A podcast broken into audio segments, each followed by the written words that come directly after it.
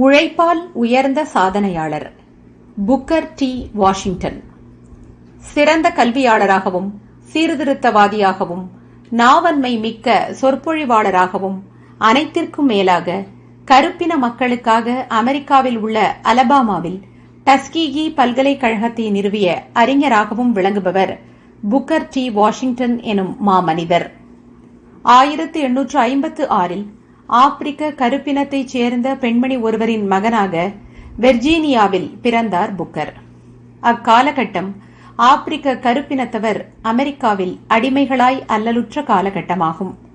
ஒரு வசதியான வெள்ளையர் குடும்பத்துக்கு சமையல் வேலைகள் செய்து பிழைத்து வந்தார் புக்கரின் தாயார். புக்கரோடு பிறந்தவர்கள் இருவர்.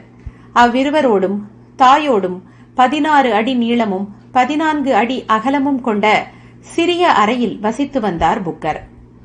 பிள்ளை பருவத்திலேயே கடுமையான பல அடிமை வேலைகளை செய்ய வேண்டிய நிர்பந்தம் புக்கருக்கு ஏற்பட்டது. உண்பதற்கே நல்ல உணவில்லாமல் பல வேளைகளில் பசியால் வாடியது அவருடைய குடும்பம். முரட்டு சணலால் ஆன சட்டையையே அவர் அணிந்திருந்தார். அவர் மட்டுமன்று அக்காலத்தில் அடிமைகள் அனைவருமே சணலால் ஆன சட்டைகளையே அணிந்திருந்தனர். அந்த சட்டை உடலில் உராயும் போது ஏற்படும் துன்பம். நூறு குண்டூசிகள் உடலில் குத்துவது போன்ற வேதனையை அளித்தது. இத்துன்பங்கள் எல்லாவற்றையும் போக்கிய ஒரு நன்னாளும் வந்தது. ஆம் ஆயிரத்து எண்ணூற்று அறுபத்து மூன்றில் அடிமைகள் அனைவரும் விடுதலை அடைந்தார்கள். புக்கர் இருந்த வெர்ஜீனியா தோட்டத்து அடிமைகளும் தலையினின்று விடுபட்டார்கள். அந்த மகிழ்ச்சியில் ஆடுவோமே பள்ளு பாடுவோமே ஆனந்த சுதந்திரம் அடைந்து விட்டோம் என்று என அவர்கள் மகிழ்ச்சியில் ஆடினார்கள் பாடினார்கள். ஆனாலும் அந்த மகிழ்ச்சி சற்று நேரத்திலேயே வடியத் தொடங்கியது. தங்களையும் தங்கள் குழந்தை குட்டிகளையும் எப்படி காப்பது என்ற கவலை அவர்களை சூழ்ந்ததே அதற்கு காரணம். அவ்வேளையில் புக்கரின் சிறிய தந்தையார் புக்கர் குடும்பத்தினரை தாம் வசித்து வந்த மேற்கு வெர்ஜீனியாவில் இருந்த மால்டன் என்ற ஊருக்கு அழைத்தார். அங்கே இவர்கள் சென்றதும் தாம் வேலை பார்த்து வந்த உப்பு உலைக்களத்தில் சால்ட் ஃபர்னஸ் புக்கரையும் அவருடைய சகோதரர்களையும் வேலைக்கு சேர்த்து விட்டார். புக்கருக்கு இளம் பருவம் தொட்டே படிப்பதில் பெரு விருப்பம் உண்டு. தாயின் உதவியோடு முதல் பாடப்புத்தகம் ஒன்றை பெற்றார் அவர். அதனை தாமே எழுத்து கூட்டி படிக்க பழகிக் கொண்டார். அப்போது கருப்பினத்தாருக்கு என்று கல்வி நிலையம் ஒன்று அமைக்க வேண்டும் என்ற எண்ணம் ஊராரிடையே உண்டாயிற்று. தற்செயலாக ஒஹேயோவிலிருந்து வந்திருந்த கல்வி கற்ற ஒருவரை ஆசிரியராக கொண்டு கல்வி நிலையம் தொடங்கப்பட்டது. ஊரில் பலரும் கல்வி கற்ற போதிலும் புக்கரின் சிறிய தகப்பனார் புக்கரை கல்விக்கூடத்துக்கு அனுப்ப மறுத்துவிட்டார். காரணம் புக்கர் பள்ளிக்கு சென்று விட்டால் உப்பு உலை களத்திலிருந்து அவர் பெற்றுத்தரும் கூலி நின்றுவிடும் என்ற எண்ணமே.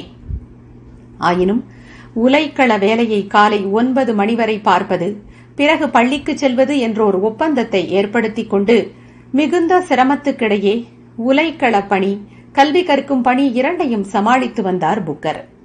பள்ளிக்கு சென்றபோது அவருக்கு வேறொரு தொல்லை ஏற்பட்டது. அனைத்து மாணவர்களுக்கும் இரண்டு பெயர் இருக்க தனக்கு மட்டும் புக்கர் என்ற ஒரே பெயர் இருப்பதை கருதி சங்கடப்பட்ட அவர் தம்முடைய பெயர் பதிவேட்டில் எழுதப்படும் சமயத்தில் புக்கர் டி. வாஷிங்டன் என்று சேர்த்து சொல்லிவிட்டார். அந்த பெயரே அவருக்கு நிலைத்துவிட்டது. உப்பு உலைக்களத்தில் வேலை பார்த்து வந்த அவரை நிலக்கரி சுரங்கத்தில் வேலை பார்க்க பணித்தார்கள். அச்சுரங்க வேலை மிகவும் கடினமானதும் உயிருக்கு ஆபத்தானதும் கூட. அவ்வேலையையும் சில காலம் அவர் செய்து வரலானார்.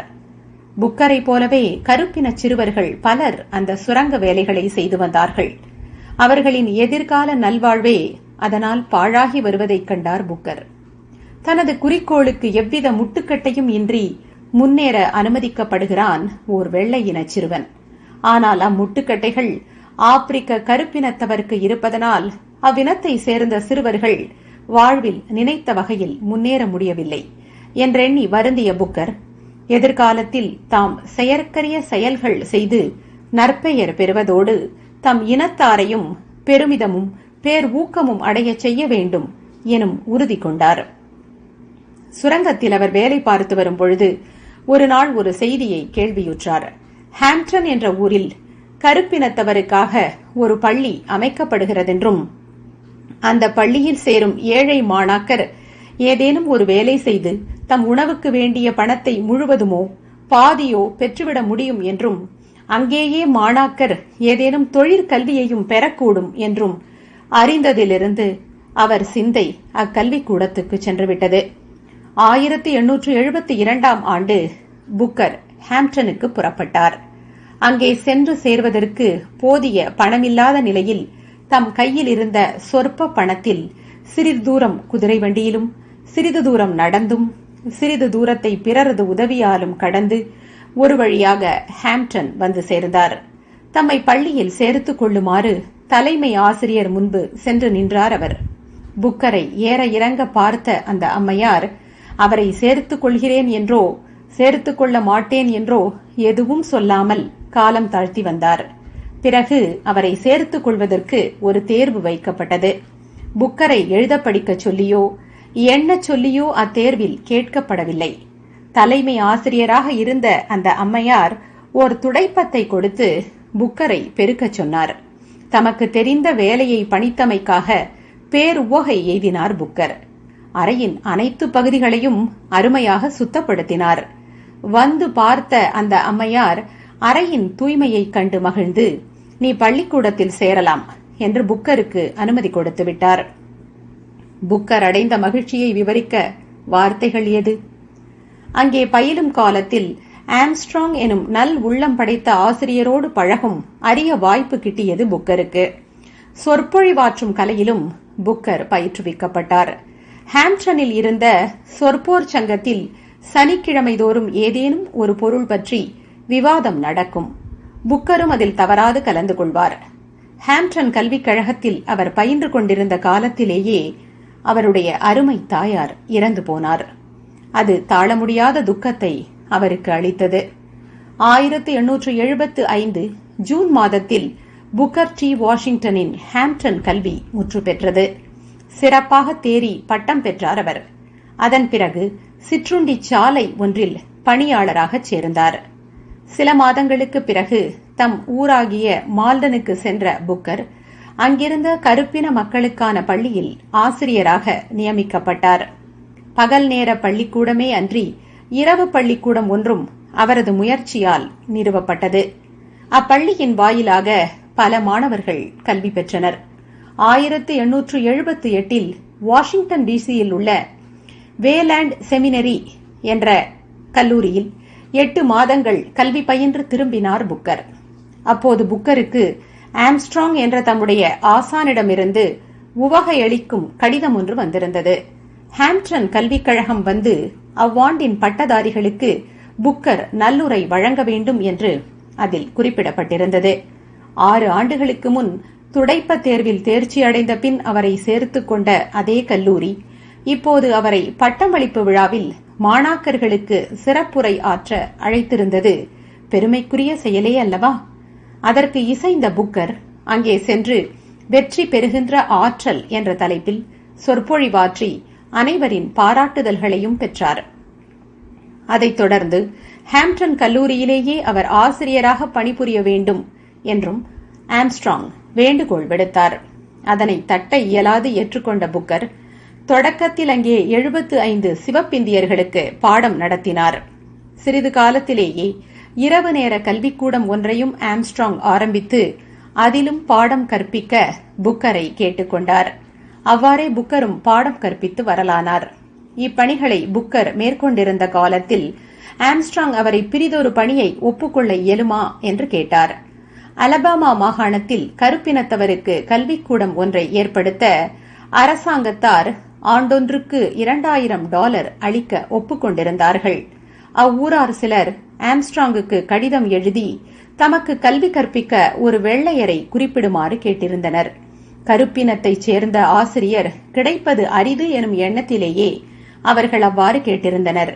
ஆம்ஸ்ட்ராங் புக்கரது பெருமையையும் திறனையும் தெரிவித்து அவரை அழைத்துக் கொள்ள சம்மதமா என்று அவ்வூர் மக்களை கேட்டபோது அவர்கள் மகிழ்ச்சியோடு ஒப்புக்கொண்டனர். இதனை அறிந்த புக்கரும் அலபாமாவில் உள்ள டஸ்கிகிக்கு போய் சேர்ந்தார். பள்ளிக்கூட கட்டடம் ஒன்று இருக்கும் எனும் எதிர்பார்ப்போடு அங்கே சென்றவருக்கு ஏமாற்றமே மிஞ்சியது. அங்கு கட்டடம் ஏதுமில்லை. ஆனால் படிக்கும் வேட்கை கொண்ட மக்களை கண்டார். எனவே அவர்களுக்கு கற்பிக்கும் ஆர்வம் கொண்டவராக பள்ளிக்கு இடம் தேடினார். அங்கே பழைய மாதா கோயிலுக்கு அருகே இடிந்த சந்தை கூடம் ஒன்று இருப்பதைக் கண்டார். முறையான கட்டடங்கள் பள்ளிக்கென்று எழுப்பப்படும் வரை அந்த இடிந்த சந்தை கூடத்தையே கல்விக்கூடமாக பயன்படுத்த முடிவு செய்தார் புக்கர்.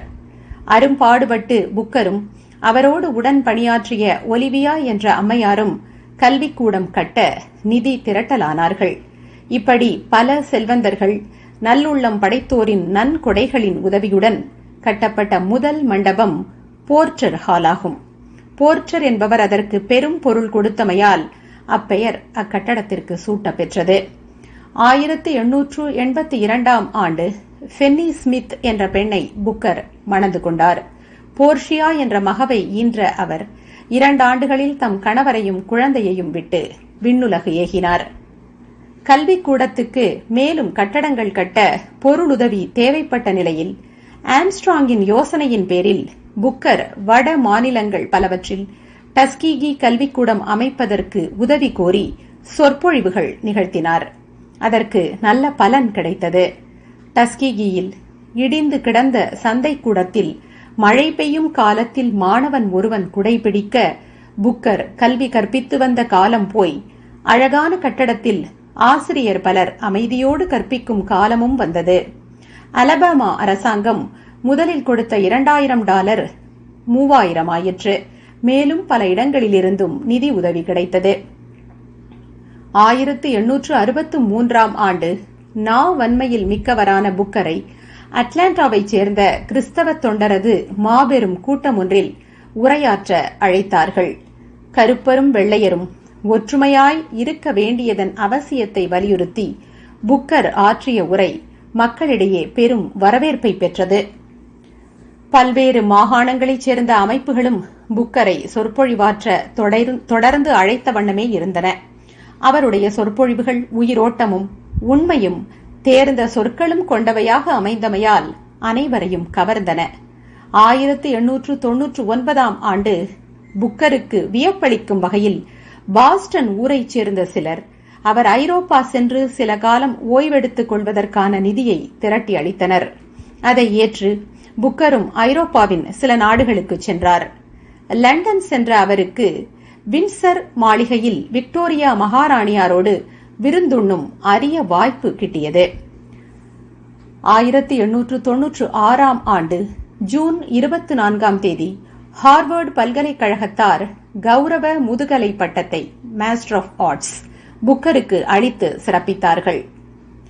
கருப்பின சமூகத்தின் அறியாமை எனும் முகமூடியை அகற்ற டஸ்கீகி எனும் கல்விக் கழகத்தை நிறுவி கல்வியிலும் கைத்தொழிலிலும் அவர்களை திறன் மிக்கவர்களாக்கி அவர்கள் வாழ்வில் அறிவொளி இயற்றிய அருஞ்சாதனையாளரான புக்கர் டி. வாஷிங்டன் ஆயிரத்து தொள்ளாயிரத்து பதினைந்தாம் ஆண்டு நவம்பர் பதினான்காம் தேதி இவ்வுலக வாழ்வை நீத்தார்.